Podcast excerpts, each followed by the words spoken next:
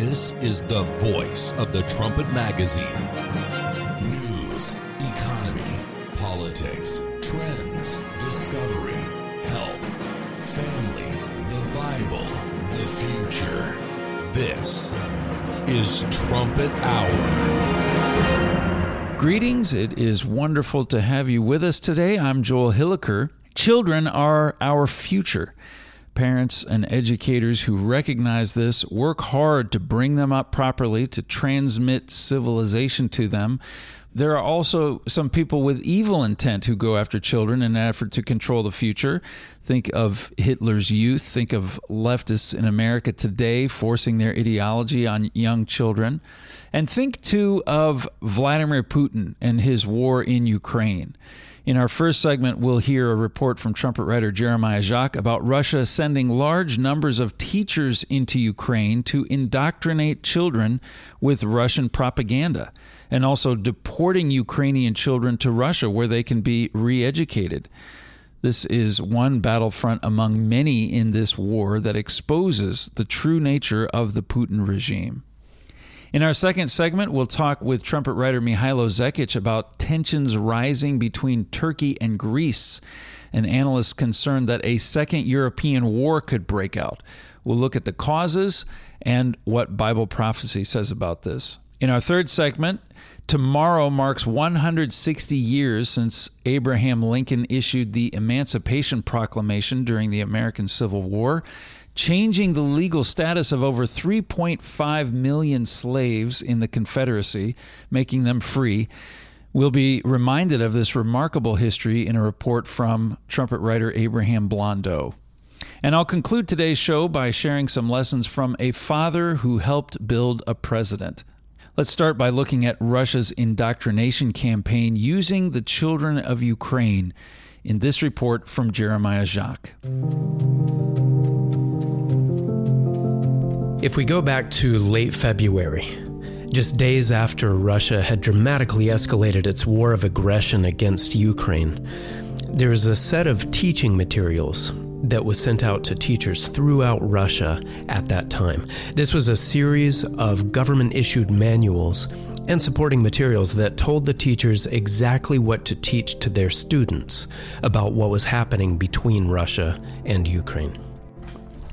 The main points of these government issued manuals are that Ukraine didn't exist until the 20th century and never should have been separated from Russia. The United States orchestrated a violent coup inside Ukraine in 2014 and installed an American puppet government there. And after some in Ukraine's eastern Donbass declared independence from this U.S. puppet regime and allegiance to Moscow, then some Ukrainians who were Nazified and often addicted to drugs, spent eight years trying to murder them all. Those were the main talking points in these manuals.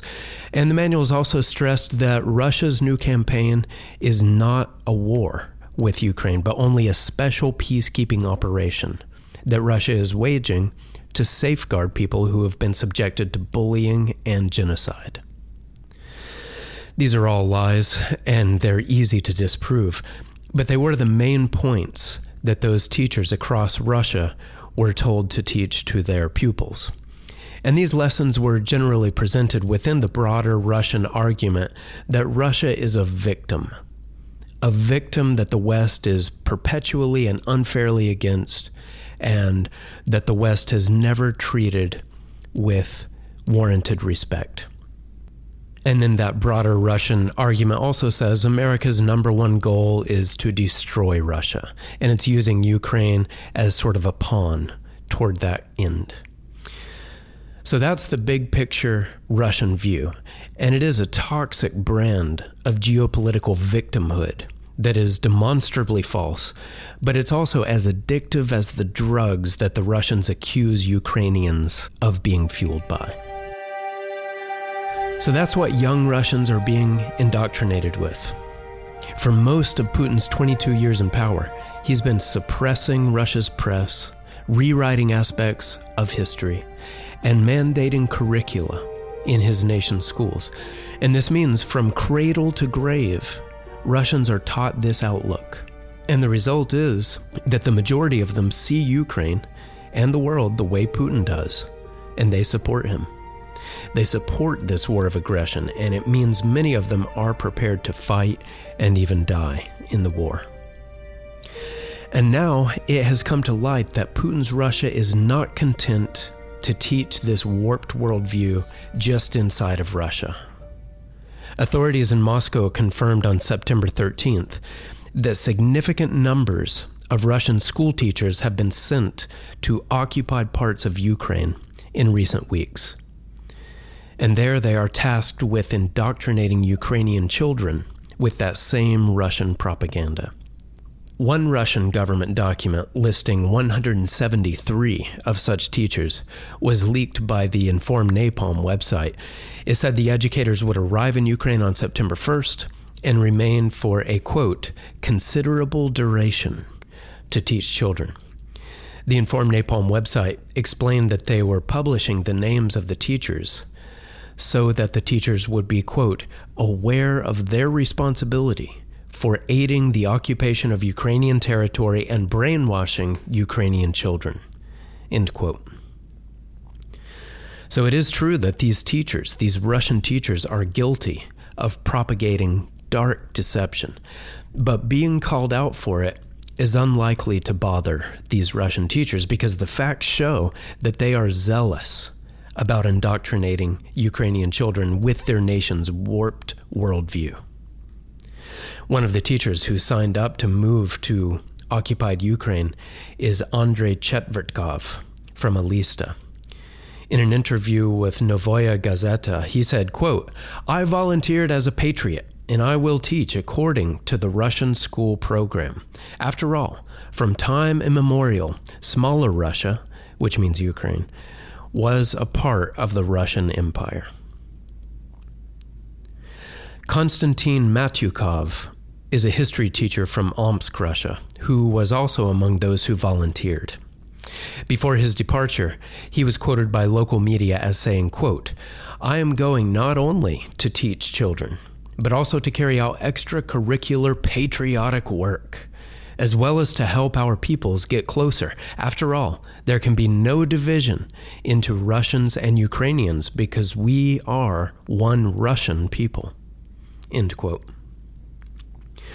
this one Russian people doctrine, it is a central tenet in Putin's justification for this war.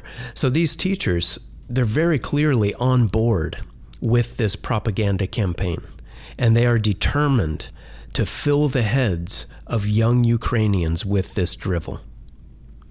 And now, over a hundred Russian school teachers, such as Andrei Chetvertkov and Konstantin Matyukov, have been deployed to Ukraine to teach that and other aspects of Russia's toxic ideology to tens of thousands, perhaps hundreds of thousands of Ukrainian children.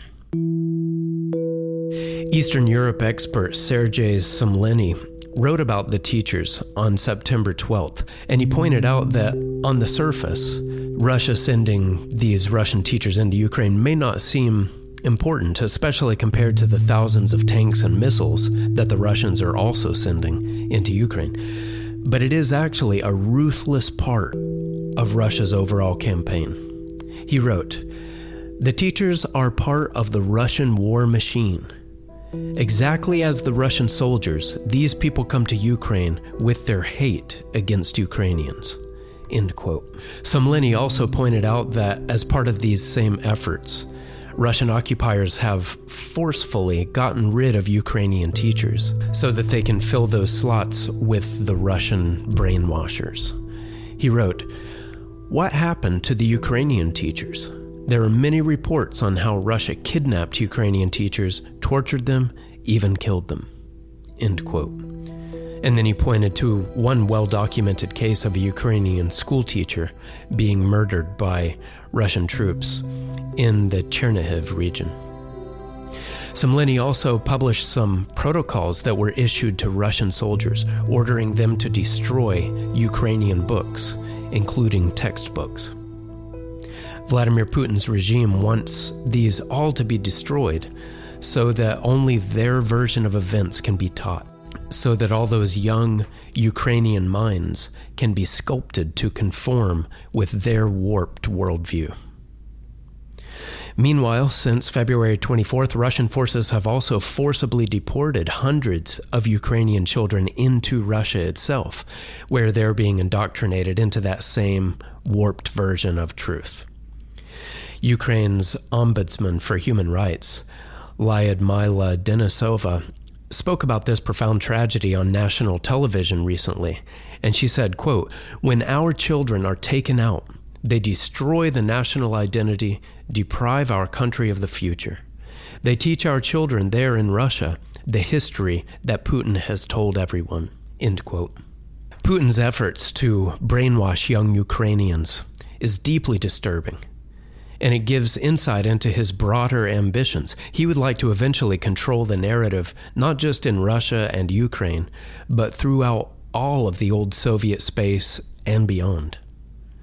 His ambitions are wicked beyond words, and they indicate a dark future for Russia, Ukraine, and the world. And when the current trends are placed alongside Bible prophecy, that indication becomes a certainty. The Bible warns that a great alliance of nations will arise from Asia in the modern era. Revelation 16:12 calls this power the kings of the east. And Revelation 9:16 says this military mammoth will have an army of 200 million men. The Bible provides several key details about this largest army ever assembled. Matthew 24, 21 through 22, and Daniel 11 and 12 make clear that this alliance will be one of the primary belligerents in a nuclear World War III. So this really has implications for all people. And then Ezekiel 38 shows which specific nations will contribute troops to this mega army. And it says that it'll be led by one country and one individual. Verse 2 in the King James Version associates this man with Gog and the land of Magog, and it calls him, quote, the chief prince of Meshech and Tubal. Bible scholars generally agree that Gog refers to Russia and that the land of Magog includes the vast area where modern day China is located. And then Meshech is related to the modern Russian spelling of Moscow, and Tubal indicates the Russian city of Tobolsk to the east of the Ural Mountains. And then there is another name for all of Russia that lies somewhat covertly in this passage. The King James Version quoted a moment ago renders the Hebrew word Rosh into English as the adjective chief, as in chief prince. But Trumpet editor in chief Gerald Flurry says that the accurate translation would render it as a proper noun, Rosh, which is an ancient name for the people who became known as Rus or Russia. So the identity of this prince of Russia, Moscow, and Tobolsk begins to take a clear shape. The listing of all three names confirms that this is one man presiding over all the various peoples across Russia from west to east. And then the mention of Magog there shows that this man's leadership goes beyond the borders of Russia and into China. Verses 5 and 6 of Ezekiel 38 mention ancient names for the peoples of such nations as India and Japan as well, showing that these countries will also lend their military power to this Russia led alliance. Mr. Flurry says that when these Bible passages are studied alongside current events in Russia, the identity of this Prince of Russia becomes clear.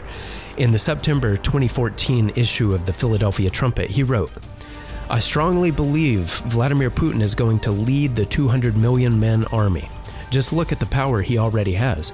Can you think of any other Russian politician who could become so powerful and have the will to lead Russia into the crisis of crises? I see nobody else on the horizon who could do that. By the time he wrote his booklet, The Prophesied Prince of Russia, in 2017, Mr. Flurry was still even more certain that Putin would personally fulfill this role. He wrote, his track record, his nationality, and his ideology show that he is fulfilling a linchpin Bible prophecy.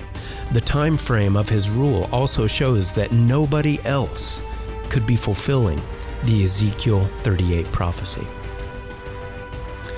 It is clear that a bleak future is coming for Russia, Ukraine and the world. But Mr. Flurry says the fact that this Prince of Russia is now on the scene shows that the most hope saturated event in mankind's history is now near.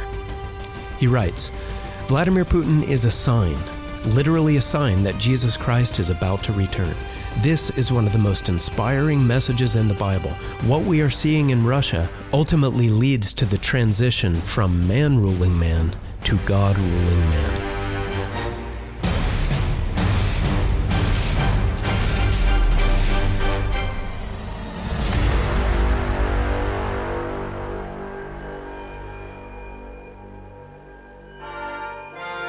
This is the voice of the Trumpet News Magazine. You're listening to Trumpet Hour.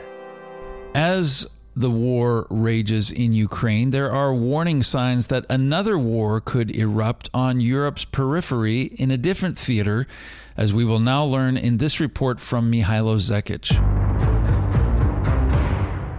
Europe is currently fixated on the war between Russia and Ukraine, and rightly so.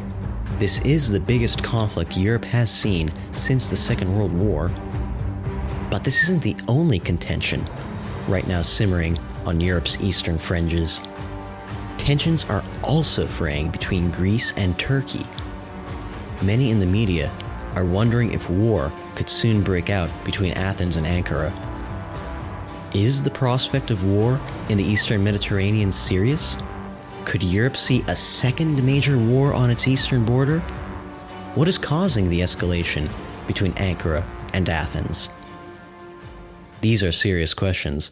Ukraine belongs to no major alliance, but both Greece and Turkey belong to the North Atlantic Treaty Organization, which includes most of Europe, the United States, and Canada. Greece is also a member of the European Union. A war between Greece and Turkey would drag the rest of Europe down with them. Turkey also hosts American nuclear weapons, as do EU member states Germany, Italy, Belgium, and the Netherlands. France, meanwhile, has nuclear weapons of its own. The possibility exists of NATO being irreparably divided in a nuclear exchange between member states. Greece and Turkey have a history of warring with each other for hundreds of years, especially during the past two centuries. After Greece became independent from the Ottoman Empire in the early 19th century, they have intermittently fought each other over the lands of the eastern Mediterranean. They almost went to war to control the island of Cyprus in 1974. Those old quarrels won't be going away anytime soon, but the stakes are so much higher now. And this is all what is making so many nervous. If Greece and Turkey have such a long history of fighting each other, who's to say they won't start another one soon? What is causing the current tensions? Turkish President Recep Tayyip Erdogan has accused Greece of militarizing some of its demilitarized islands in the Mediterranean. The Greek government rejects this charge, your occupying the islands does not bind us, Erdogan said in a September 3 speech. When the hour comes, we will do what is necessary, he said. Erdogan threatened to come down suddenly one night, his words, against Greece. Three days later, while visiting Bosnia and Herzegovina, Erdogan doubled down on his threat.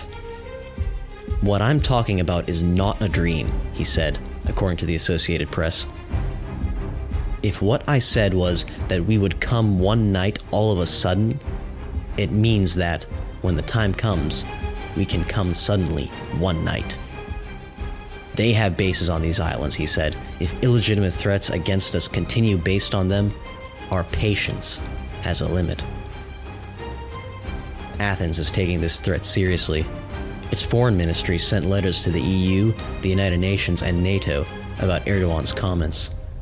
Foreign Minister Nikos Dendias wrote that the Turkish president's words were unprovoked, unacceptable, and an insult against Greece and the Greek people. Dendias asked for the organizations to intervene. By not doing so in time or by underestimating the seriousness of the matter, he said, we risk witnessing again a situation similar to that currently unfolding in some other part of our continent, referencing the Ukraine war. What is behind Ankara's recent saber rattling? Turkey has a presidential election next year. Erdogan has been ruling Turkey with an iron fist since 2003. Elections in modern Turkey have become little more but rubber stamps to legitimize his reign, but they are still held, and the results of some recent ones suggest Erdogan's grip on Turkish politics is slipping.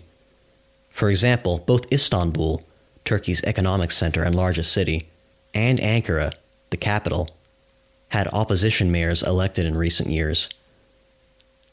Erdogan could be trying to manufacture a crisis to boost his popularity. A survey by Turkish polling firm Metropol suggests 51.1% of Turkish citizens think Erdogan's rhetoric is electioneering. Here's a quote from former Pentagon employee and analyst Michael Rubin.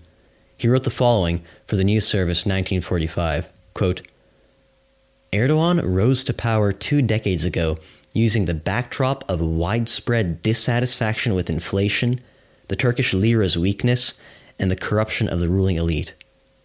Today, inflation surpasses 80%. The Turkish lira has lost more than 80% of its value over the last five years, and Erdogan and his family have, unexplained by any legal means, become billionaires.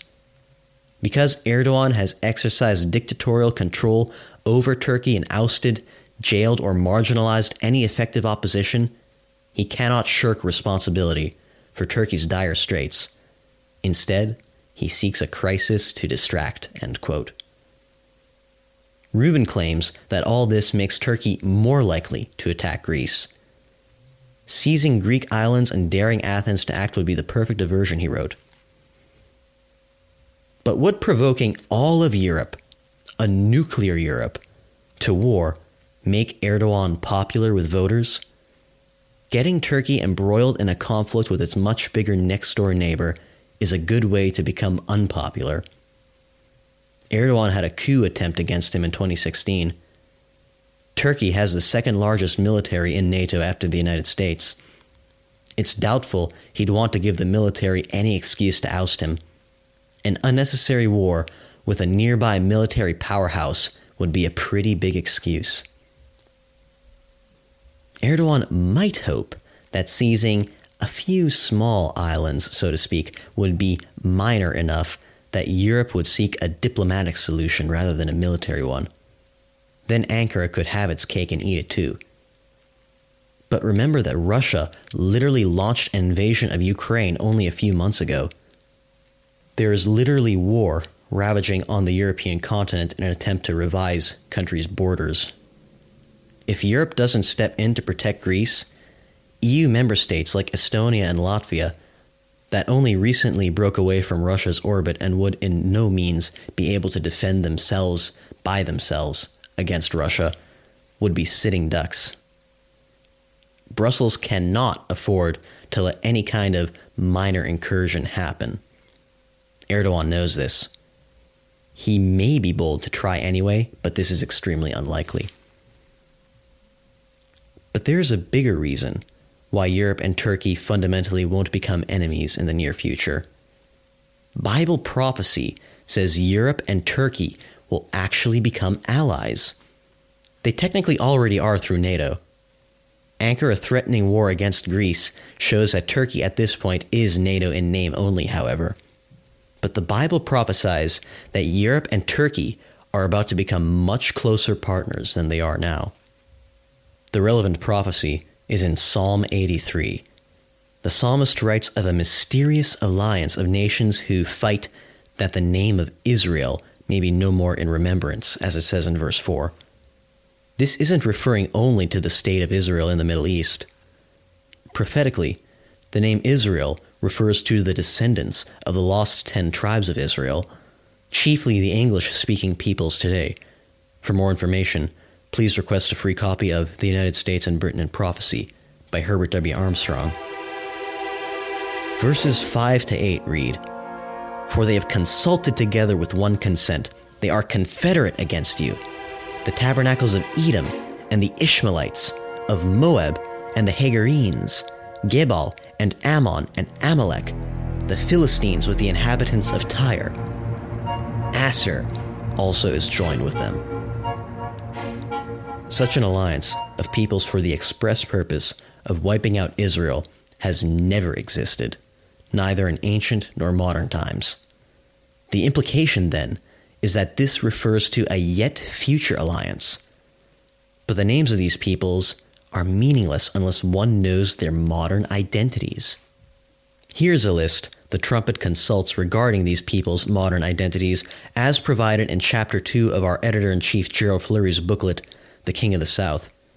Quote, Here are the modern names of these nations as taught at Ambassador College under Herbert W. Armstrong Edom, Turkey, Ishmaelites, Saudi Arabia, Moab, Jordan, Hagarenes, anciently dwelt in the land known as Syria today. Gebal, Lebanon, Ammon, also Jordan. We cannot be extremely precise in this understanding, but it gives a good general idea. End quote. Asshur, or the Assyrians, meanwhile, are the ancient ancestors of modern Germany. Greece isn't mentioned in this prophecy, but Germany is the EU's most powerful country and the unofficial leader of the bloc. Any war with Greece would almost certainly drag Germany into it. Therefore, we can use Germany to represent all of the European Union. Crucially for our purposes, in Psalm 83, Turkey is shown to be a partner with Europe. The prophecy shows that Europe and Turkey will consult together with one consent and be confederate against their enemies. Verse 3 discusses Berlin and Ankara having crafty counsel, intimate backroom dealings with each other. The word joined in verse 8, according to Gesenius Hebrew Chaldee lexicon, can mean to adhere, to be joined closely to anyone. This implies a level of trust and cooperation that wouldn't exist if Europe and Turkey got involved in a bloody war with each other. It remains to be seen how all this will play out. Erdogan is an incredibly unpredictable leader and could do something unexpected in the months and years ahead. But the Bible says we can expect Turkey and Europe to get closer rather than further from each other. Therefore, Ankara turning into Europe's enemy is unlikely. To learn more, request a free copy of Mr. Flurry's booklet, The King of the South.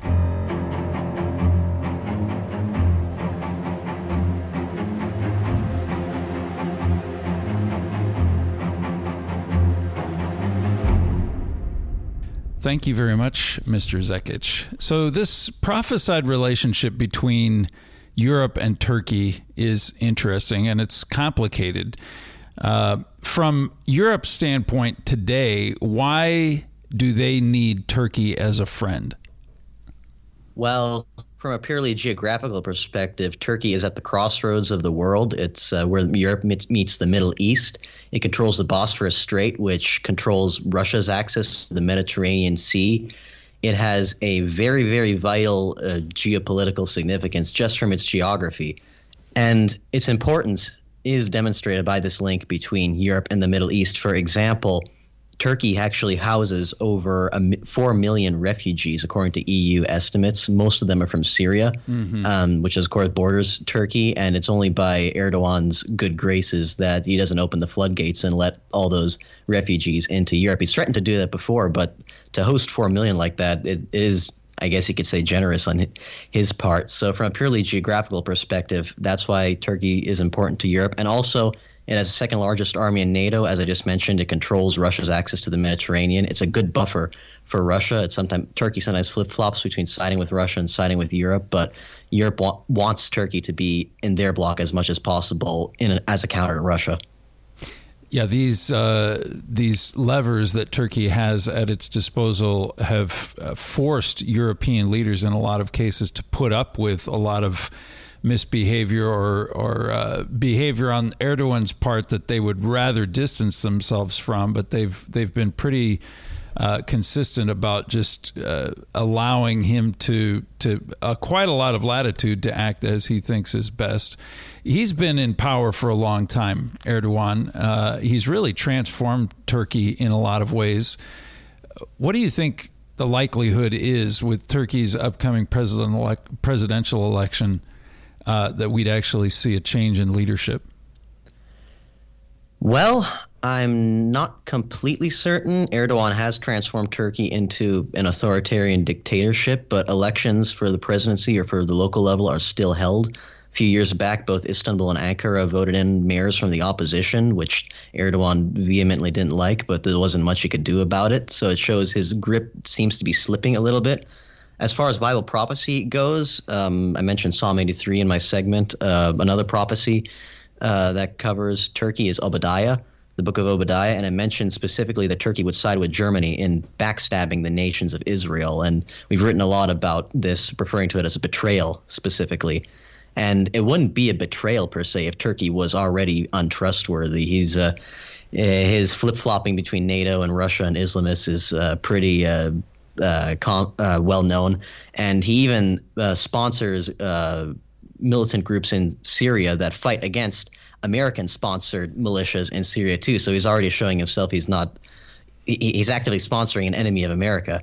So we'll see what happens in 2023.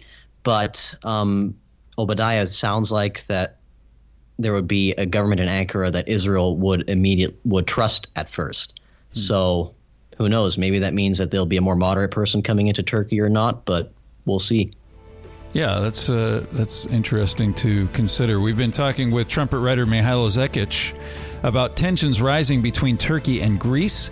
You can watch for his article at thetrumpet.com. Will Turkey and Greece go to war? Thanks so much. Thank you.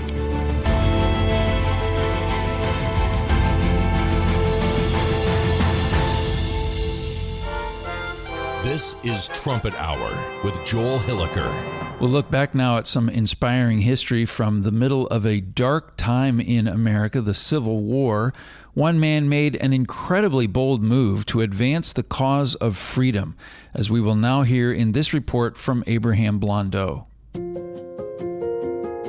The year 1862 was a series of unmitigated disasters for the North during the Civil War.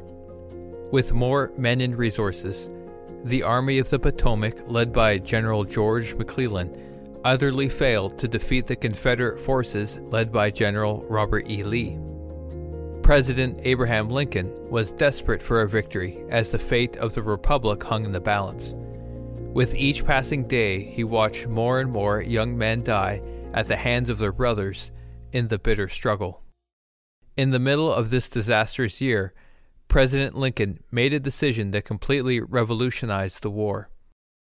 On September 22, 1862, President Lincoln officially presented the Emancipation Proclamation which declared all slaves in the southern states as free.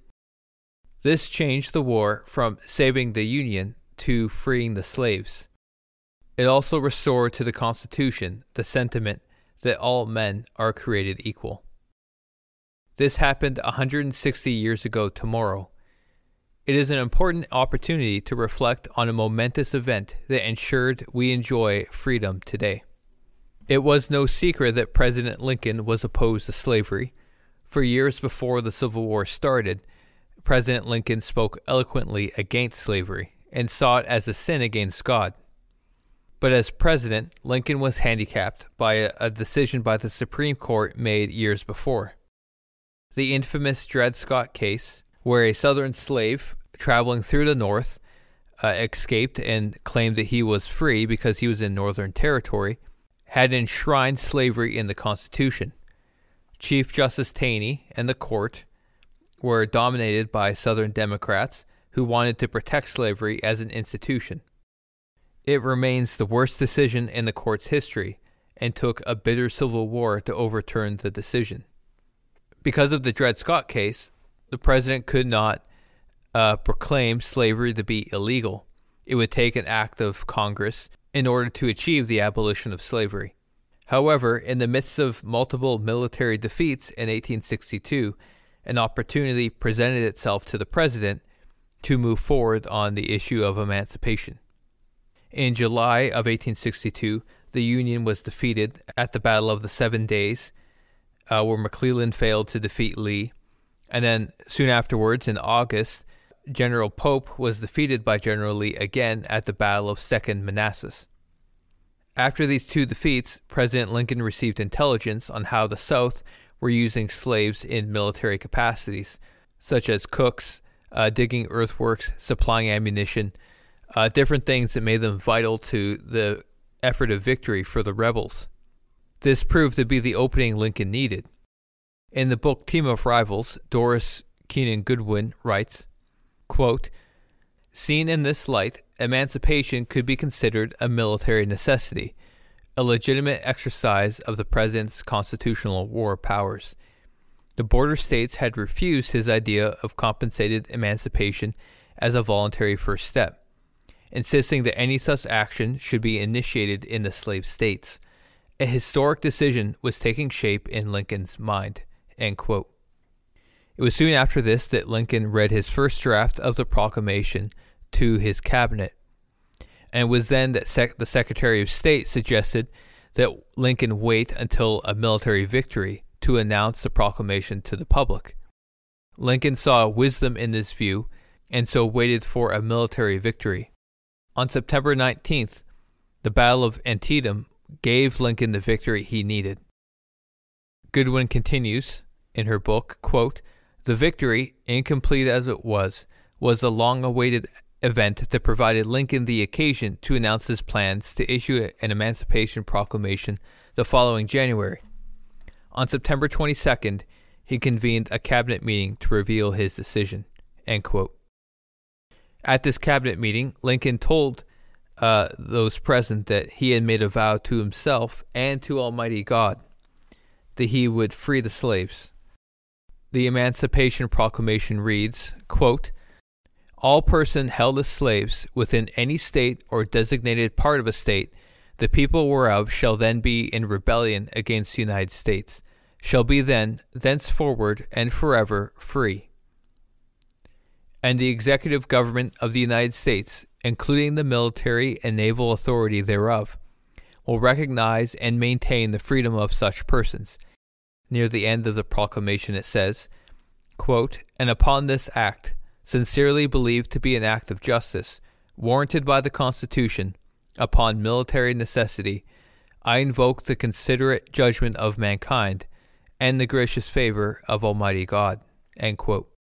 It was important for Lincoln to frame emancipation as a legal act under the Constitution. By using his emergency war powers, the President was able to push out the infamous Dred Scott decision out of the Constitution and re enshrine freedom as the centerpiece of the Constitution. If Lincoln did not do this constitutionally, it would be very easy for the Southern states to dismiss it in the future or see this proclamation as illegitimate. Lincoln showed great wisdom, courage, and resolve in pursuing emancipation in this way. The Emancipation Proclamation was, in fact, the vehicle that Lincoln used to relink the Declaration of Independence with the Constitution. This is what editor in chief, Mr. Gerald Flurry, wrote in his article, Lincoln's Fight for True Freedom. Quote, Lincoln linked the Declaration of Independence to the Constitution and showed an unbreakable connection between the two. Without the Declaration, there would be no Constitution, and the Constitution was crafted to realize the ideals articulated in the Declaration. It was this declaration that allowed Lincoln to declare a new birth of freedom at the Gettysburg Address. Mr. Flurry continued, quoting the Declaration of Independence cut a lot deeper in 1863 than before because that supported the Emancipation Proclamation, which Lincoln had passed on January 1st of that year. This declared some 3.5 million slaves in the Confederate States to be free. That changed the character of the whole war. Many people supported the Emancipation Proclamation. Slavery was a worldwide problem. The African authorities themselves sold their people as slaves. There was no better place in the world to pursue happiness than in America.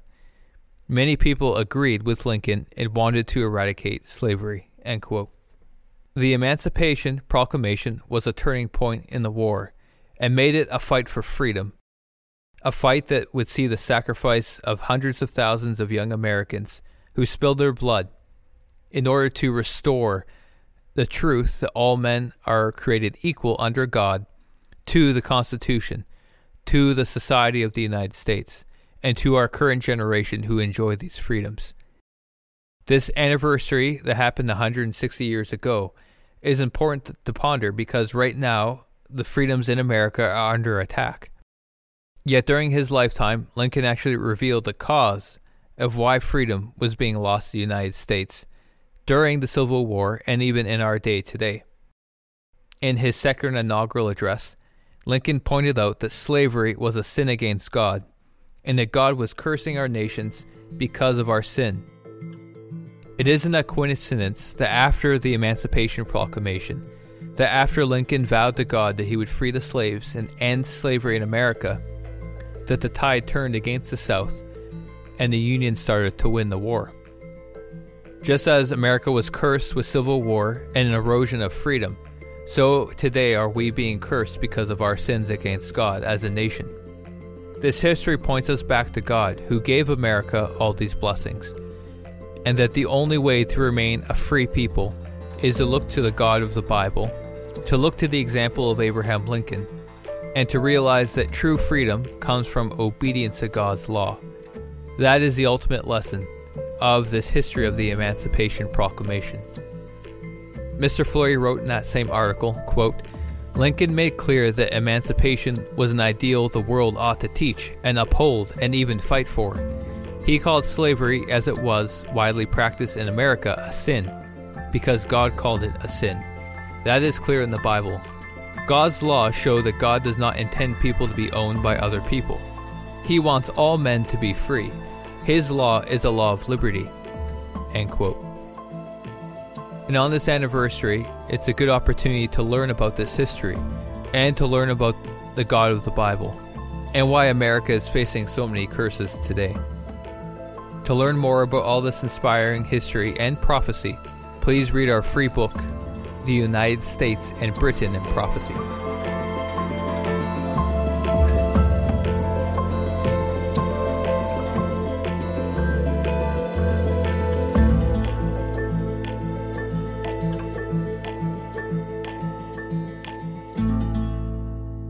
Thank you very much, Abraham. It is uh, wonderful to remember this history. We've been talking also about Britain's history in eliminating the slave trade. These nations went to enormous lengths to rid themselves and the world, really, of the evil of slavery.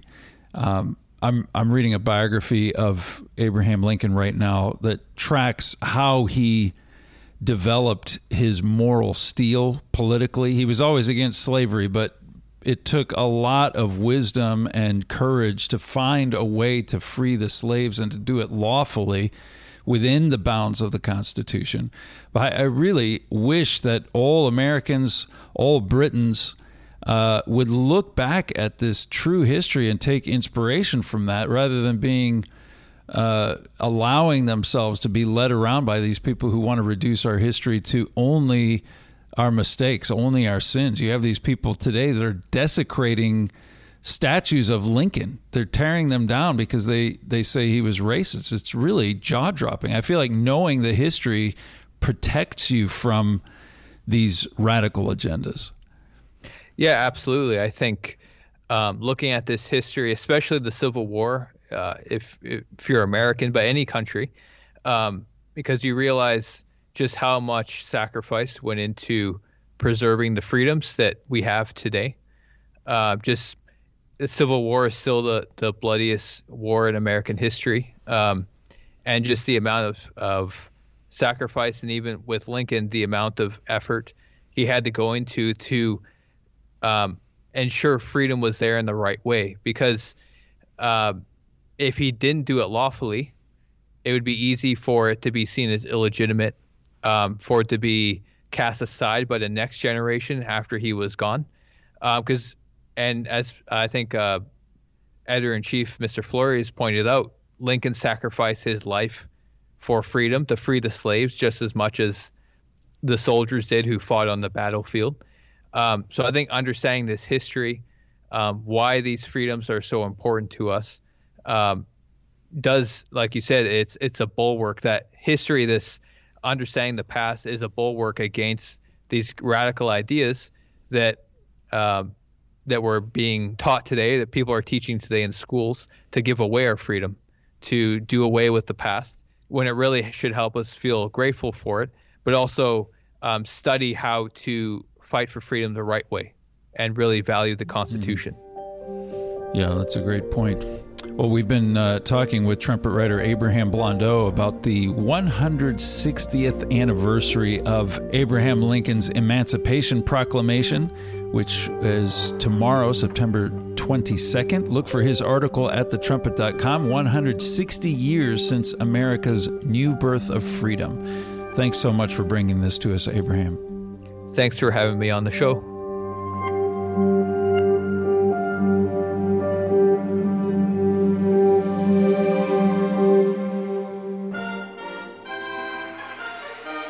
It's time for today's last word. I want to give a word to all the dads out there from the father of the 26th President of the United States. Theodore Roosevelt was a true family man. He said he had the happiest home life of any man whom I have ever known. Even when he was president, he dedicated himself to providing for his four sons and two daughters a rich, enjoyable childhood. What made him such a success, both as a man and as a father? A huge part of it had to be his outstanding relationship with his own father. Theodore Sr. was a successful businessman, but he gave generously of himself to his children. He was warmly and openly affectionate. Young Teedie, as he was called, adored him. He later wrote, I was fortunate enough in having a father whom I have always been able to regard as an ideal man. Young Teedie suffered from severe asthma. His loving father chose not to coddle him. Instead, he challenged him to work, to endure, and to conquer. He transformed a balcony of their home not into a sick bay, but into an open air gymnasium filled with athletic equipment. He challenged his son to endure the hard drudgery of making his body strong. With his father's encouragement, Teedie embraced the challenge. Theodore Sr. worked to give his children experience and adventure to stimulate their imaginations and broaden their horizons through horseback riding, hiking, and swimming. This man expanded his children's world. He gave them confidence and a taste for adventure. He strengthened them physically and mentally. He was a model of activity that stoked their ambition and their ability to embrace a challenge. Theodore Sr.'s children genuinely enjoyed his vivacious personality, and they knew they were loved. Shortly after Teedie entered college at Harvard, he wrote his father, I do not think there is a fellow in college who has a family that loves him as much as you do me, and I am sure that there is no one who has a father who is also his best and most intimate friend as you are mine. After he became president, Roosevelt wrote this about his father Unconsciously, I always find I am trying to model myself with my children on the way he was with us. Theodore Roosevelt Sr. devoted himself to raising a man. The results speak for themselves. He raised a man who not only became president, but also a dedicated father himself. That relationship made Theodore Roosevelt into the true man he was. Look at your own son. What sort of man are you making? You first need a vision of the man you want him to become. Meditate on the God given role of a man leader, provider, protector. Study the qualities of true manhood self discipline, righteousness, responsibility, resolve, courage, sacrifice. Then work to exemplify those qualities so that you can give your son a model of manliness. Next, look for opportunities to instill these traits in your son. Build his physical body, build his mental strength, work together, and show him how to enjoy work. Instruct him to accept responsibility for himself. Teach him to own up to his actions and not make excuses. Teach him right from wrong. Teach him to stand against the crowd when he has to. Teach him to have godly confidence and godly humility. Help him overcome self centeredness. Teach him to identify others' needs and to seize opportunities to benefit others at the cost of benefiting himself. Teach him to see the big picture, to see things from God's perspective. Set your expectations high, then encourage him enthusiastically for every inch he rises in reaching for that bar. Spend real time with him so he can watch you, emulate you. Time together creates occasions to teach. The job is difficult, but you don't have to do it alone. You just need to give God opportunities to use you to shape your future man. Years later, Theodore Roosevelt said this of his father The thought of him now and always has been a sense of comfort. I could breathe, I could sleep when he had me in his arms. My father, he got me breath, he got me lungs, strength, life. What a blessing such a strong, manly presence gives a boy. Be that presence in the life of your boy. Build the relationship that will guide him to godly manhood and godly fatherhood.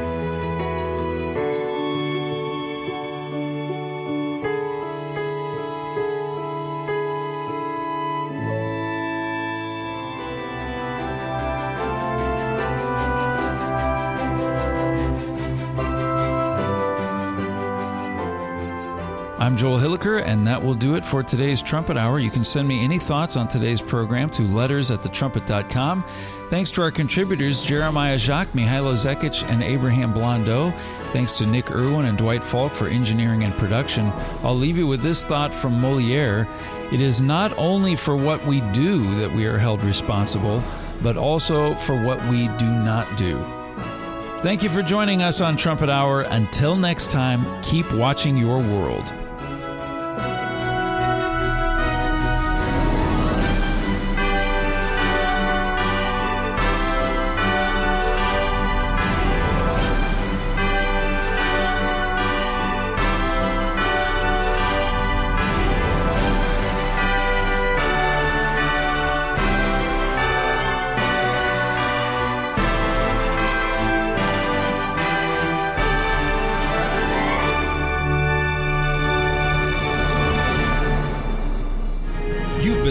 To Trumpet Hour on Trumpet Radio, 101.3 KPCG, and online at kpcg.fm.